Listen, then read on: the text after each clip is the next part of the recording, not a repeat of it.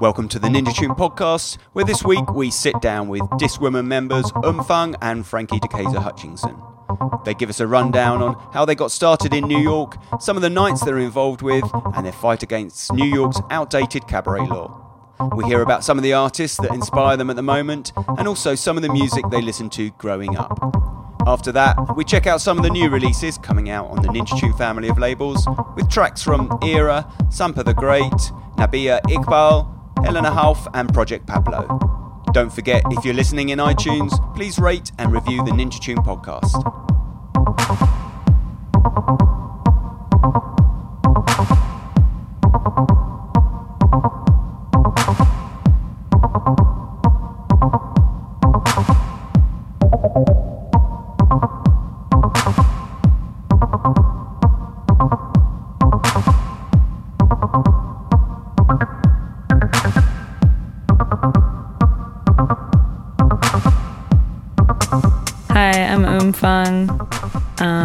I DJ and make music, and I'm a co founder of Discwoman.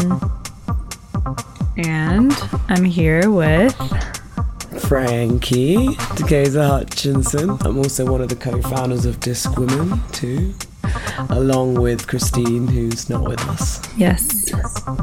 So, Discwoman uh, started a few months after Frankie and I became friends. Um, we spent a lot of time together hanging out at Bossa Nova Civic Club, which was which is a a great community resource where um, it's a techno club and it's really small and um, it's basically just full of residencies.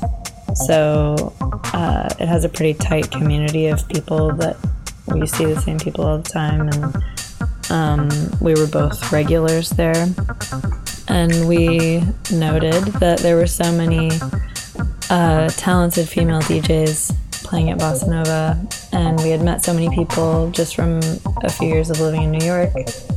Um, so that kind of gave us the idea. We were, we were like, oh, let's do like a mini festival showcasing all these people because it's kind of incredible how many that we know.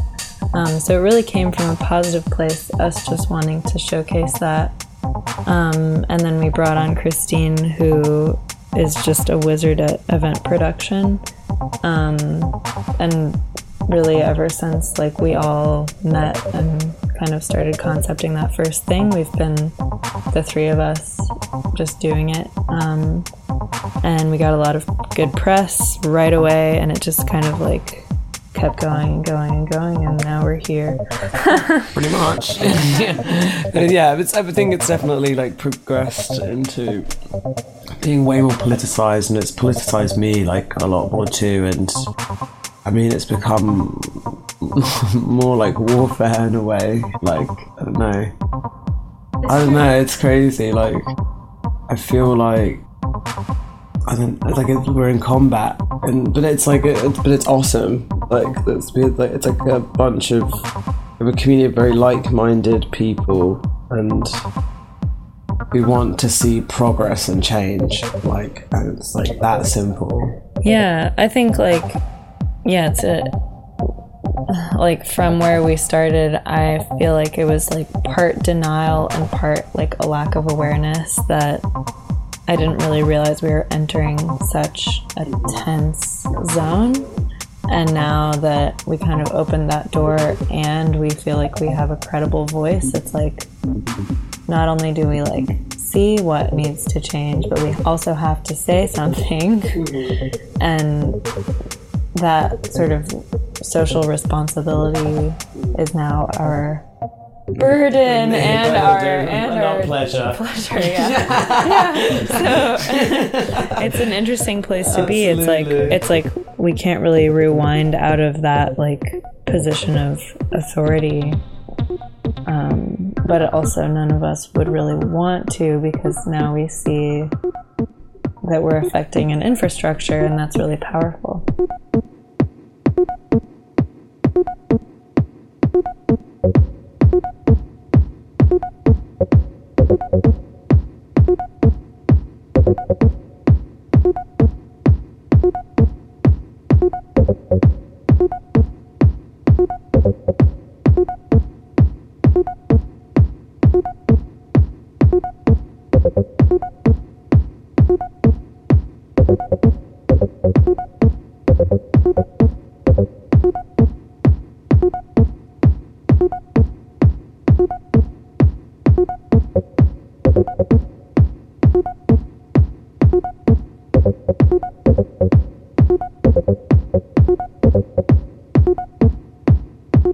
Music do you remember connecting to as a young person? I feel like this is something we don't talk about that much because we're so fixated on like what we do together now. Um, and I think it's interesting to sort of go back in time, like to your point of reference and what like maybe started your connection with what you're doing now. Yeah, absolutely. Um, well, growing up, my mum was a single mum, so we didn't really have much money. We had like only a few CDs, and the CDs that she had were Mary J. Blige, TLC, like Tony Braxton, and I think like a weird like Kenny G album or mm-hmm. something, which I mm-hmm. just never listened Awesome. to. Yeah. but from an early age, definitely like connected with R and B music, and I would mm-hmm. have those those CDs on repeat and repeat, you know. Uh, And Mary J in particular, like her own struggles, she's so vulnerable in her music, and I think as like a young black woman, it was really like I don't know, I really connected with it in a deep way. How about you? I feel like it's like cheating when I like have this question thrown at me or something because I have such um, unconventional parents. So I remember hating most of what they listened to because my dad listened to a lot of classical music. And, um, but what I did like that I remember was a Brian Eno tape that I called the man singing tape because I thought that most musicians were women for some reason. I think I think I had been exposed to like we lived in kind of like a hippie town like in Ithaca, New York. So I feel like I had been exposed to like women folk singers or something. Like I don't know what I just like f- I remember being like so annoyed at like the music that I was exposed to, but I liked the specific tape. Right. Okay. Yeah, I don't know. That's like but but it's like crazy because then I've come to like learn that that's actually like a really respected electronic musician. Right. Right. But as a kid it was like more like pop music and I think it just seemed like playful and like fun right. and not folk music, which I like hated. The passage of time is flicking dimly up on the screen. I can't see the lines. I used to think I could read between. Perhaps my brains have turned to sand. Oh me, oh my. I think it's been an eternity. You'd be surprised at my degree of uncertainty.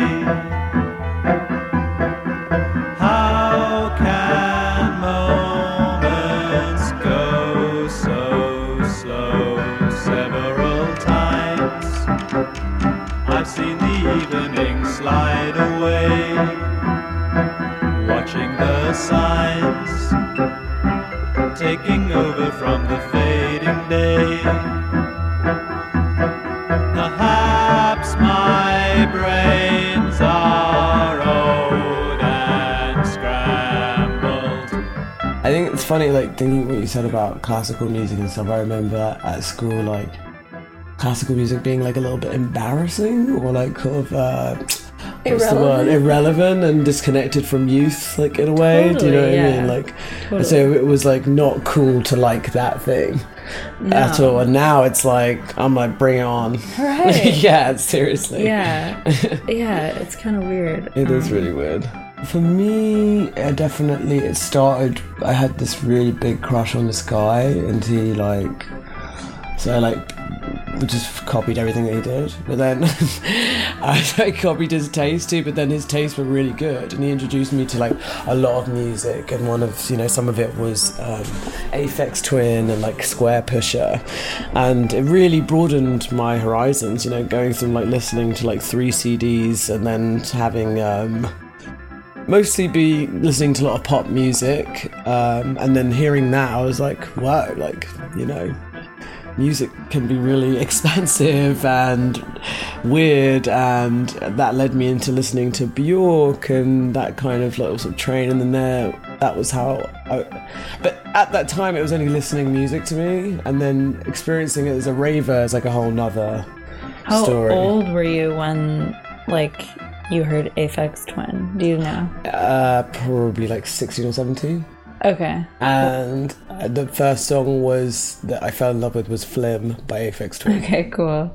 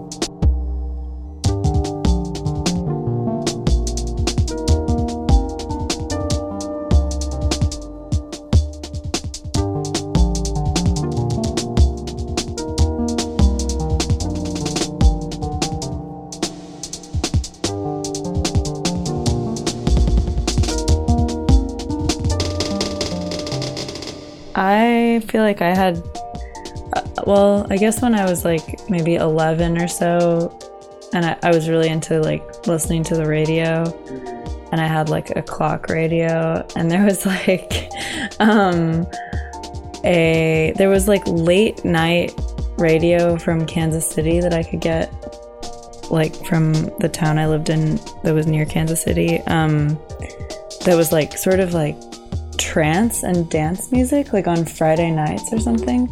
But like that culture seemed so far away from my reality. I thought it was sort of like this like silly thing that like only existed in like some made up Right, culture or something. right, like right. like I was really into the Spice Girls when I was a kid and like I knew about that co- kind of context of like party like party girl raver sort of but like right. it i didn't know that, that like that could be like anywhere close to my reality ever Right. i guess so uh yeah so it's like i remember being into that um i remember writing down the track name for dj fanny heaven do you remember I know that song that track now. it's like um i'm not gonna sing on a podcast Come on, say how it goes. You did karaoke a couple days ago, Emma. like uh baby it's hard to believe when you're lying Oh, I love that song.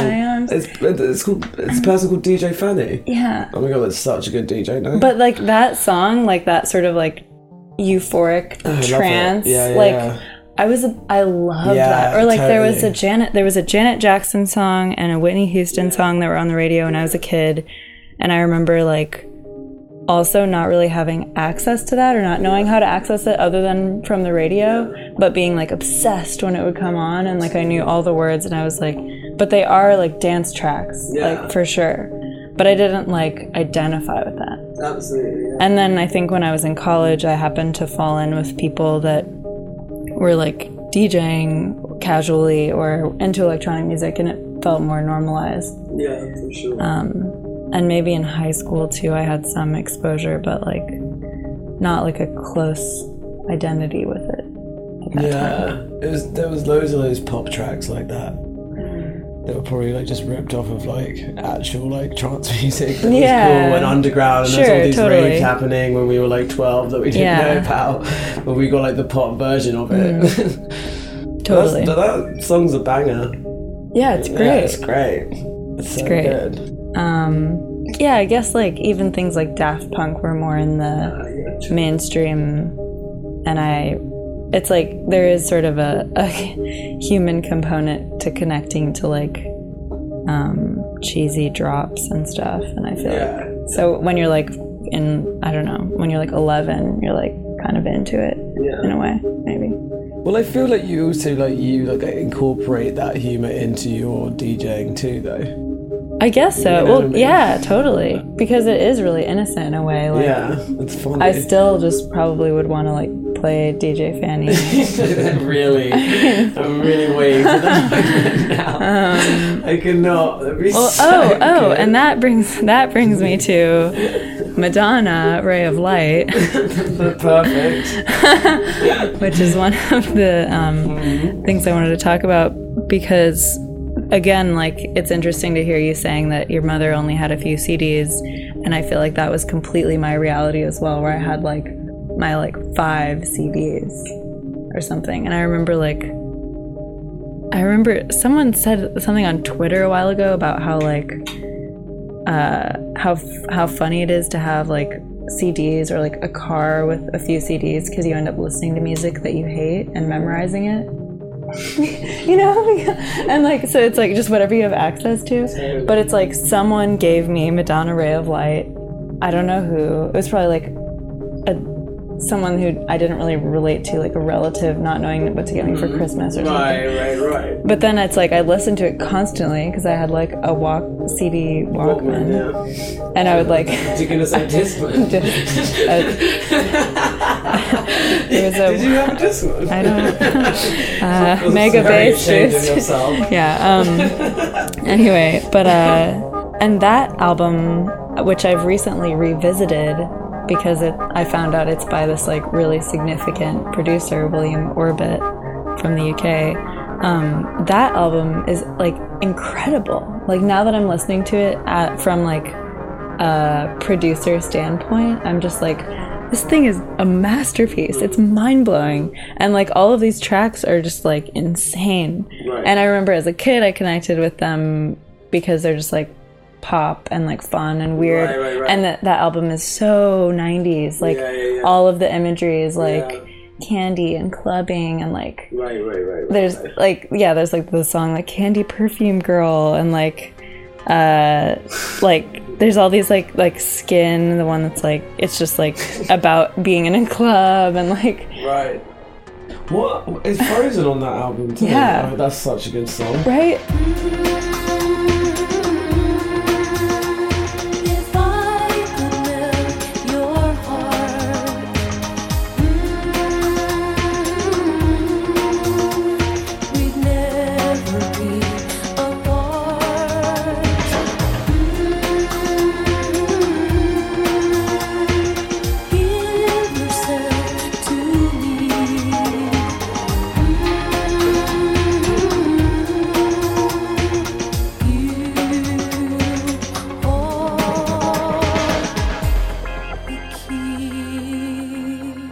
going back and watching those music videos a few months ago was so depressing for me because it's like literally each video is her appropriating someone else to an, to a degree that's like unimaginable.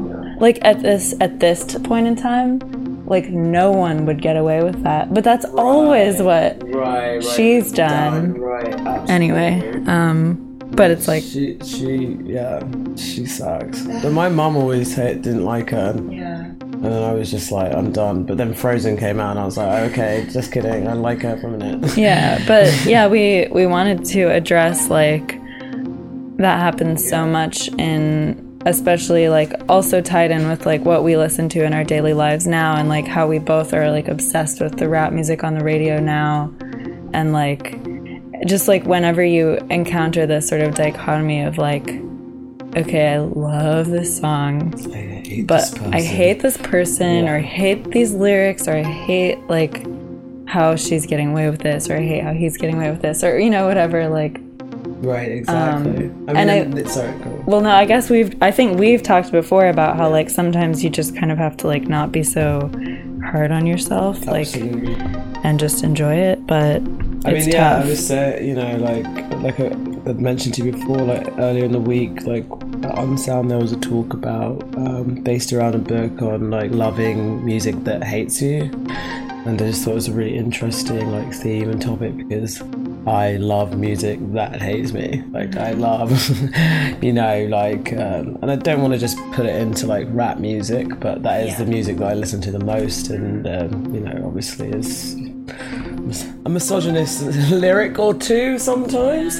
Um, but um, but one of the interesting things that came up, and like you were saying, it's like, do you is it is it our responsibility to feel bad about that? Like, should we be like conscious like listeners in that way? Like, is it our fault that? Uh, these men are misogynistic in their music, or these women, or whoever is culturally appropriating, or and we're still like consuming it. Like, I don't know. It's and it was inconclusive, and uh, and I think it is. It's just uh, it's something really weird to navigate, really. Yeah, even like uh, talking about like in DJ sets, if I'm preaching one thing and then including most of this music that I idolize that was made in like the 90s by white men, like what is that really saying about like my progressive angle? Right. it's not it doesn't feel right you know and uh, like we were talking to um, lisa non-compliant the other day and she was saying the same thing like damn it i just made a whole mix with all these men and like i didn't even notice you know and it's like uh, but i really struggle with that because i feel like it's the same thing where it's like yeah i try and find stuff i connect with in a really genuine way and i am sad if Yeah, absolutely. if I like hate what I'm connecting with, or like uh, I just recently found out that one of my favorite producers, uh, who has a Latin name, is actually a white German using a Latin name, like a fake name, and it bummed me out so much because I was like, I love this producer duo so much, and it's so sick that like. I finally found something like off of the course, and it's just not. It's not. I felt so, like, betrayed. Like let down. Yeah. Let down. It's also like um like why did you have to do that? Yeah. You know what I mean? I mean, that's like a really big thing in like uh, in electronic music. yeah. Historically, is like Europeans kind of taking on names they think sound not white, Totally. which is a, a whole yeah, other podcast. whole I mean, nother- yeah, yeah. we could just get into DJ Yeah. gossip in that way. right. Fall down that road. Well, let's like switch gears a little bit and talk about um, what music or producers are inspiring to us right now. Um, people that we know or people that we've come in contact with in whatever way. Um, because I think there are a lot of like cool, great voices coming up. Absolutely. Um, like for me, I'd mentioned Bergsonist and Valentina as like super inspiring to me. I don't know. There's so many, but like There's so many. And, uh, you know, I think it's interesting as well. Like, I could name like a million names, but I think the context in which we're in is totally what's I find to be the most like beautiful thing about it is that like I don't know. There's just so many of us. I mean, I'm not a producer, by the way, but um, but uh, like you know, young women and LGBTQ artists making such amazing like sounds. I don't know like what is going on, but in the last like few years, it's been bit. A, I don't know, a big shift in sort of like. Um, people feeling comfortable making it, and the sounds coming out are just so insane.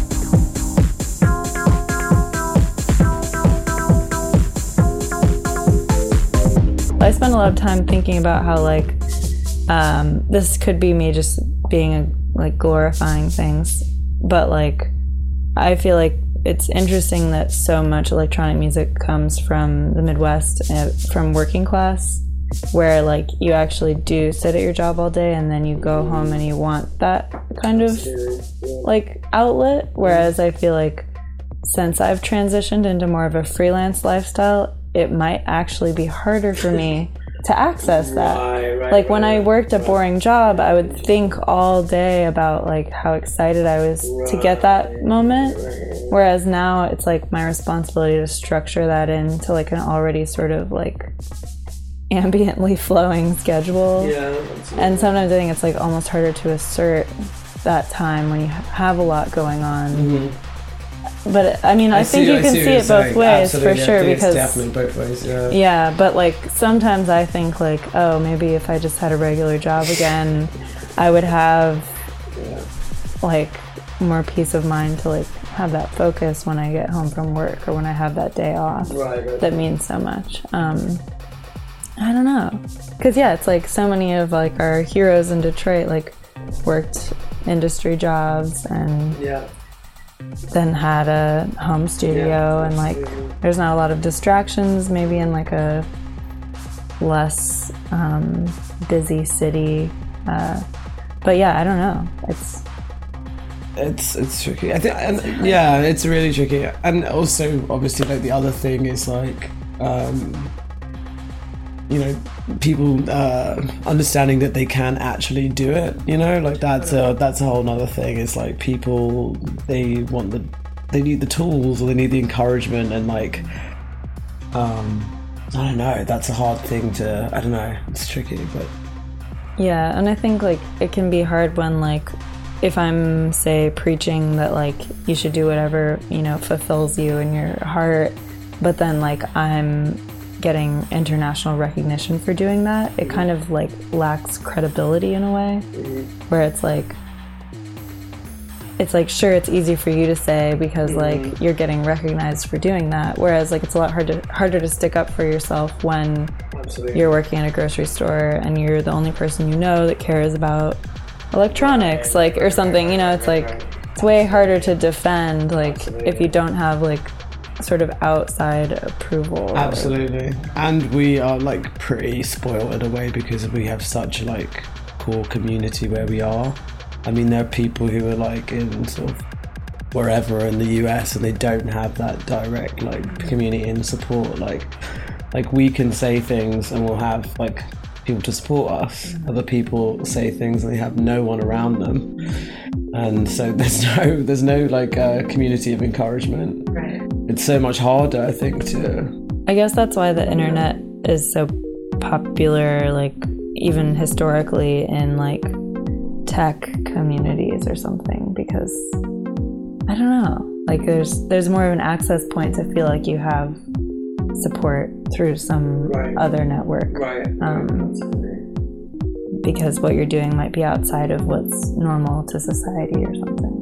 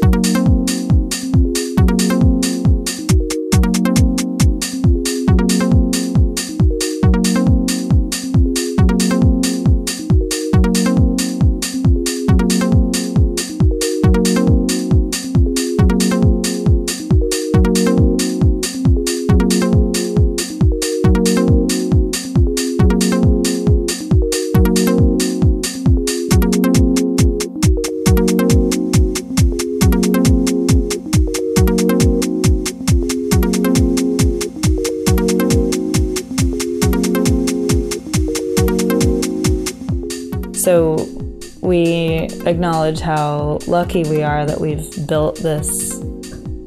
We each have very different roles, but we have built careers out of a, a passion project, essentially. Um, but one thing that we've also experienced heavily is that that means that we don't have any time to ourselves. Um, so, what is something that you wish you had more time for in the context of your life right now? Because we talk a lot about how grateful we are about this, but also, like, is there a way that you wish that that could restructure so you had more time? That's such a nice question. I would love time to lay on a beach in Thailand and not have to look at my phone. Yeah. I mean, I literally check my emails every five minutes, so it's like pretty intense, you know. And if you know, and if you don't check your email, and for like two hours, and it's like vroom, it's like a panic attack. You know what I mean? So it's like to not have that for a minute So, would be ideal. uh, an auto reply and an assistant. An I think assistant would be help. great. yeah, maybe actually. Yeah. okay, great. Well, then Okay, let's that- talk about that- I think we just got you, okay, like, well, at least two days off, So, you know? so I can go to Thailand now. Yeah. Sick. Um, but yeah, I, I don't know. That's a really nice question, actually. What would what would I want to do? Um, read more would be really nice. Don't have any time to read books. It's something that I once loved, and it becomes so difficult when you. Uh, also, what about when sorry. you travel? Like, do you not want to Uh, do it? No, not not not. Sometimes I'm a little fidgety though. Yeah. What do you do on an international flight if you don't have the internet? But you just watch the movies and I watch like, like a little crappy film. I like watching those like rom com things, you know. Yeah. That's what I, I, I and that I love watching True, movies. love- I do love film. I'd love to get back into that. I really have big dreams of wanting to start a film review site. Big dreams. I actually bought the domain, Yeah. but I never built on it, so I know what the name of it is. Okay, well, you'll have to share that at, a, at another date, I guess. Yes, exactly, exactly.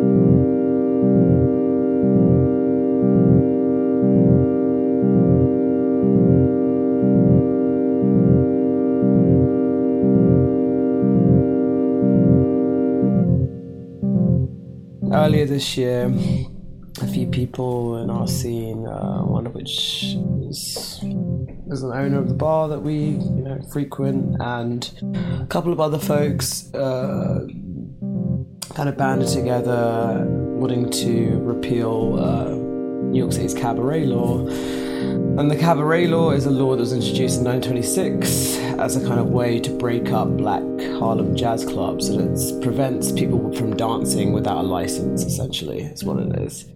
And it's still on the books today. So it's actually illegal to dance in New York City without this license.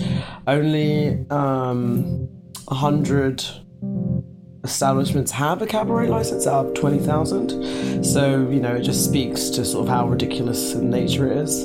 Um, it's depending on the government, sort of the mayor or the, the New York, New York City government that's in place at the time, like, um, that kind of controls how it's used. Sometimes it's enforced, sometimes it's not. So the law has changed a lot over like the years, um, but it was most sort of like heavily enforced in the 90s under Giuliani, who was a wildly conservative mayor. Um, he shut down a bunch of LGBTQ bars, uh, really like uh, stomping out like the club culture, which you know is spaces for the city's most marginalised communities. So it's been a tool used oppressively. Um, and you know, some may argue now that you know it's not being used in the same way, but it really depends. Like if there's a police officer who you know is racistly inclined and doesn't like a certain bar because there's a lot of Dominican people there, black folks there, doesn't like hip hop music, they can issue a citation on dancing, and um, that bar and that small business is uh, gets put there. You know, whole livelihood gets put in jeopardy basically, and those fines are so hefty for such a small business. It's so hard for small businesses to survive in New York because it's so expensive. So when they get these really heavy fines, I mean, it's like devastating. Um, but we are in a great place now, and we started this organization called the Dance Liberation Network, which is just a one issue um, organization. And um, it's come surprisingly far. We're at a point now where uh, uh, de Blasio, who is the current mayor of New York, um, has publicly backed um, the bill, which was put in place by uh, Council Member Rafael Espinal, um, to repeal the law, which is the first time it's ever been in this position. And so we're getting closer. Um, so yeah, that's kind of where we're at with it. I think let New York City dance is our tag. Yeah, I mean we do anyway, but you know what I mean. It's got to go, and it's it's you know, it's also just like symbolic too. Do you know what I mean? Like, like go away. Like, what is it doing here? I'm so over it. And I'm, I'm when I argue about it, I am pretty simple in the way that I do it because I just feel like having any law on the books that can be used arbitrarily and used racistly and homophobically, like, should have no business in a city, as particularly like New York, which boasts such culture. I thought it was super interesting at the hearing I went to that um, there were a few people from like tango groups too, because I feel like that's a big problem is that the government is thinking about like clubs and drugs, or it's like that's how they play it off. And then for like tango clubs to be like, yo, like this is like a traditional dance that you guys are Right, supposed to be like down with. Like what's going what's on, you know? on, right, and it's like that makes it feel even more like I understand why people would want to shut down like dance clubs because like Right. drugs are illegal and like, Right, you know, right, right, whatever, right. blah blah blah. But like that, I feel like really made it seem like totally insane. You're like, that's so and like salsa clubs, and you know, it's like Right, right, It's like, right. But that's like the sort of that's the sort of irony of the city, isn't it? It's like it's penalized like it's jazz musicians for years. They were treated like garbage and now everyone is so highbrow about jazz. These black folks who like pioneered the music and they were treated like terribly and the New York government is using them in brochures. You know what I mean? Like that's the irony. It's like what are it's like go to Harlem, where jazz. What jazz yeah, is. It's like, it's full of it. It's like you treated them like shit. Like, you're you joking? it's like it's actually illegal. It's actually yeah, it's actually illegal for me to go and Jazz see jazz. illegal, so yeah, yeah, exactly. yeah, it's pretty. It's yeah. insane. Yeah.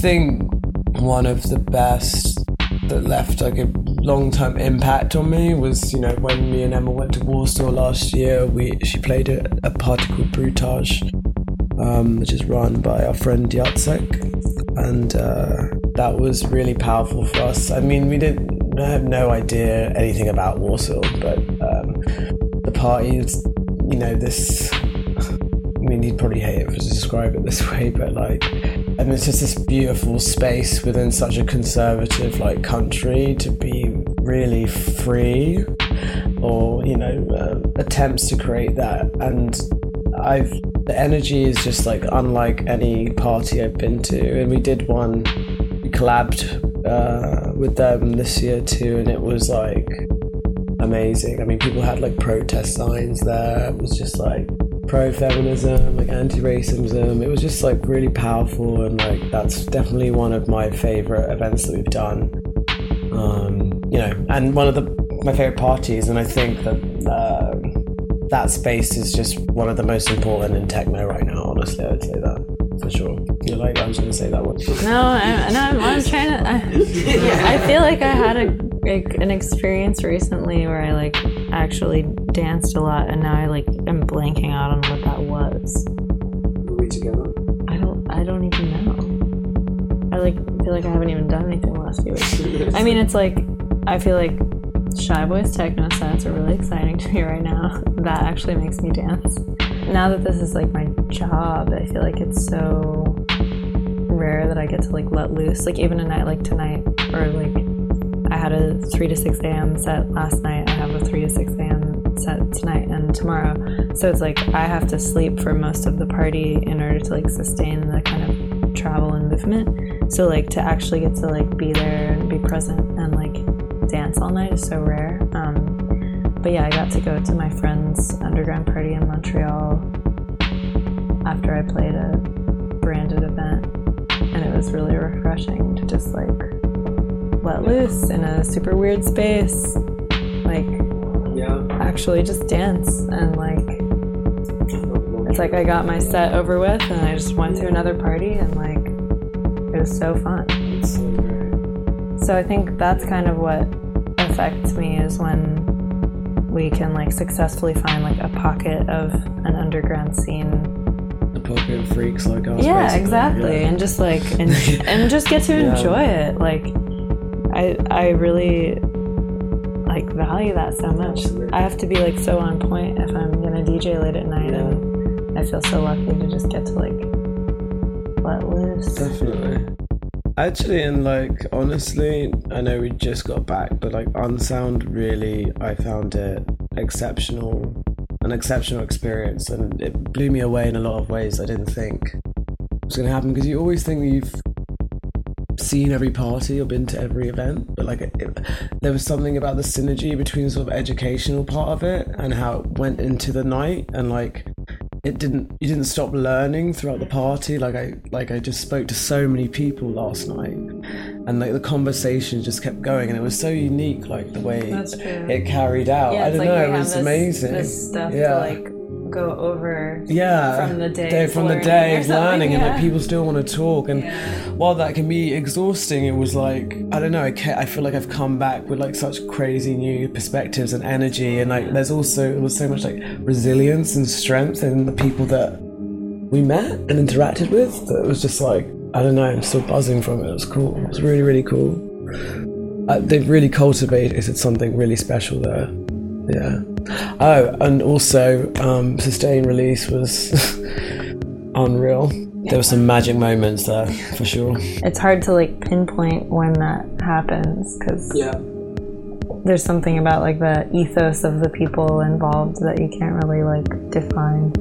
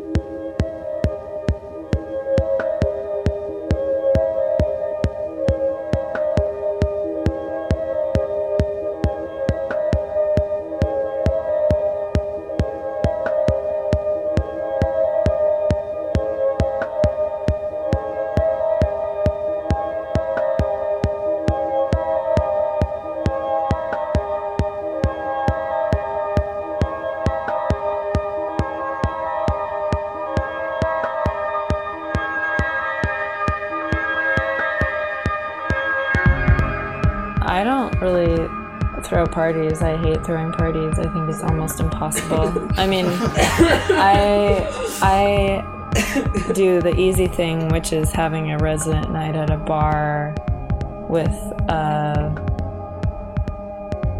an owner that is expecting one thing, which is techno. So it's like without that sort of formula, like throwing underground parties is really hard. like it takes a lot of planning and like insider info. Um, so I mean, unless you're really in, interested in collaborating to or help a project that's already going and then figuring out how to do it yourself, like I mean, I just say start small because, like, that's how my life was when I was in college. Like, I had, you know, 20 friends that might have, like, house parties, and that's way more attainable than, like, getting a party going. um, but, like, the logistics of actually, like, producing an event that's, like, magical and intimate and doesn't get shut down by the police, and, you know, it's like, It's like the most stressful thing on the planet. Like planning a a Detroit party, which actually also was like one of the most magical. Yeah. Wow, we've been so many fun parties. Uh, well, that was really one of the most magical events too. And it, the way it even came together was just like insane. But uh, it was just like so stressful. Like the panic you get, and like you're putting everything on the line and artists and it's just like you're responsible for so much that it's like why am i doing this and then as soon as the party's great you're like yes i want to do it again you know like and now we're already planning the next one I think it's like a form of addiction. It's It's, like kind of- if you have Yeah, a yeah. really great party and you make money, then like you just want to do it again. yeah absolutely But then when you get like shut down by the police and It's lose like, like, several thousand dollars, it's just like why was I ever even doing why this? Why would i do this why am i doing this with my life it's so polarizing Yeah. it's ah, that's exactly what it is yeah Yeah, get ready to be like emotional, I guess, if you want to yeah, throw parties. it's not easy. Definitely, yeah, to be pretty resilient for sure.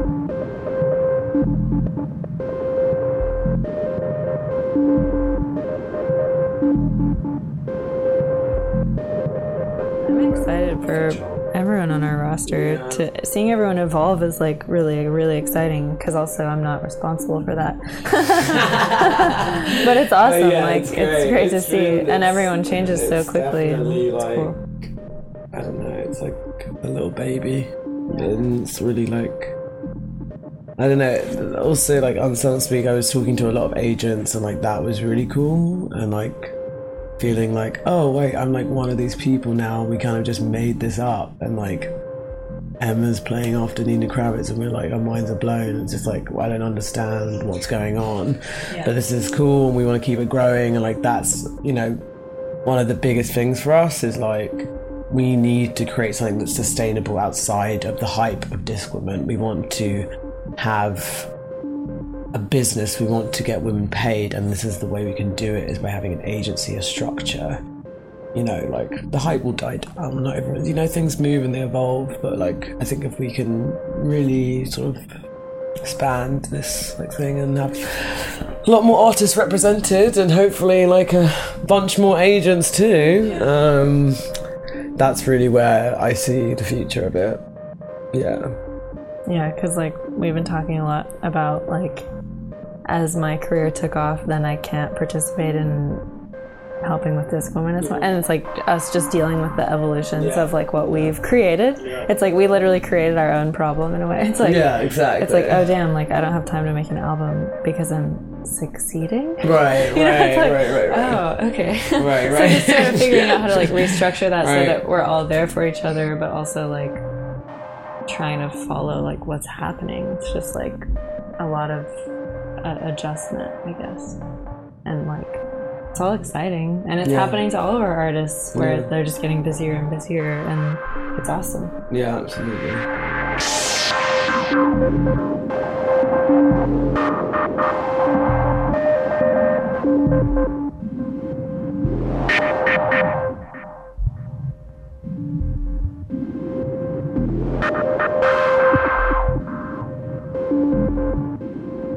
Our thanks to Umfang and Frankie Decaiza Hutchinson from Discwoman. Now we turn our attention to some of the new releases coming out on the Ninja Tune family of labels, starting with Era and a track called Reflection of Youth.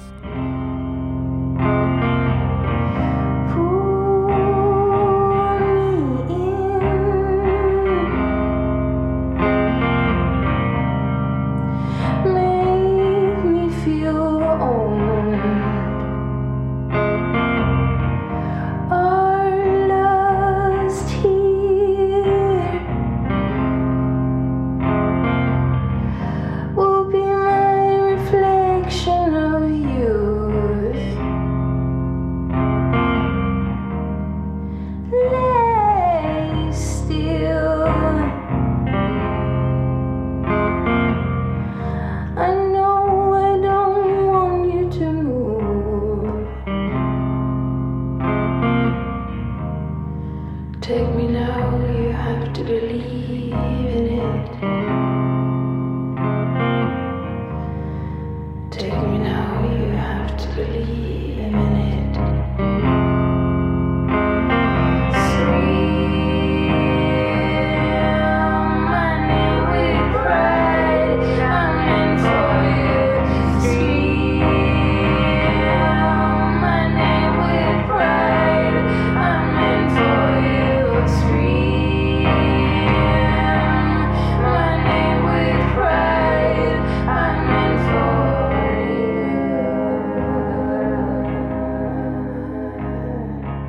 Was Era with a title track from her Reflection of Youth album, which is out on Big Dada. Next, it's Sampa the Great and a track called Bye River, taken from her forthcoming mixtape out in November. Oh, oh. By river, by river, by river, by river,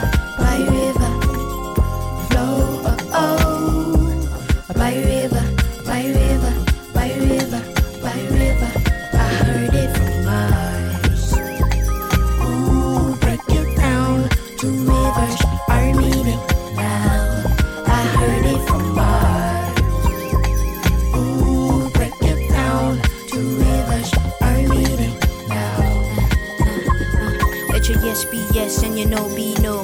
Gain the whole world for the price of your soul. Where your enemies won't reach, they go. All the memories will bring you step back for your inspiration. Never keep pressed on your situation. Always be sure and third eye open. Still in fortune. Show exhaustion. River flow deep in solid motion. Raised on seeds of mass proportion. Going in a world of mass distortion. Please keep you through trials, fortune. Through hella, five feet Bella. One slick talking, black Cinderella. Real fast walking, smooth shit, jazz shit, smile through rain and sing who had it. She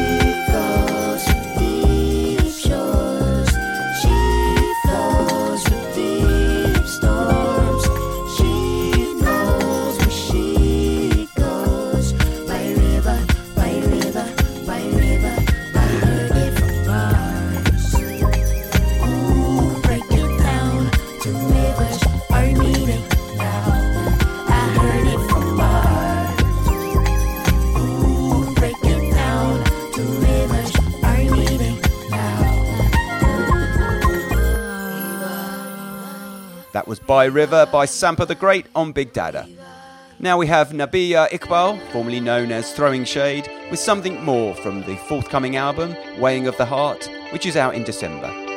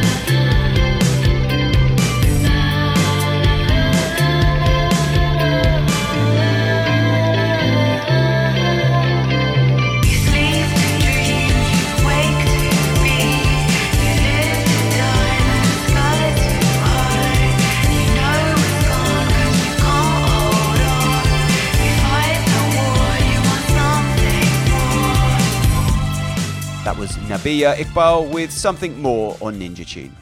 Next, it's Gift by Helena Hauff from a brand new EP. Have you been there? Have you seen it?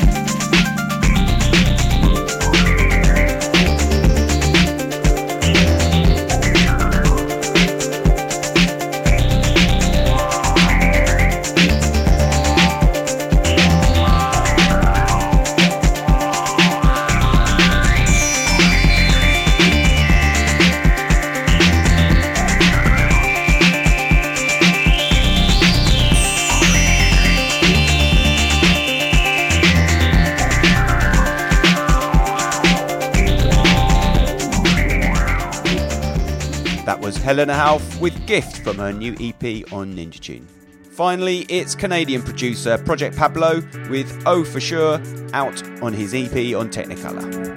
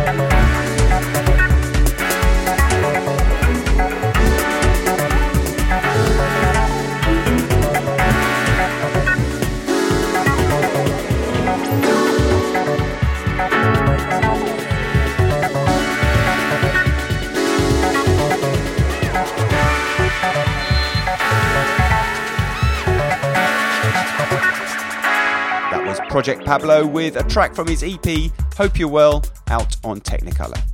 That's it for the Ninja Tune podcast. Our thanks to Umfang and Frankie Decaiza Hutchinson from Discwoman and Jack Smith for co producing. If you enjoyed it, don't forget to like it, and we'll be back with another edition soon.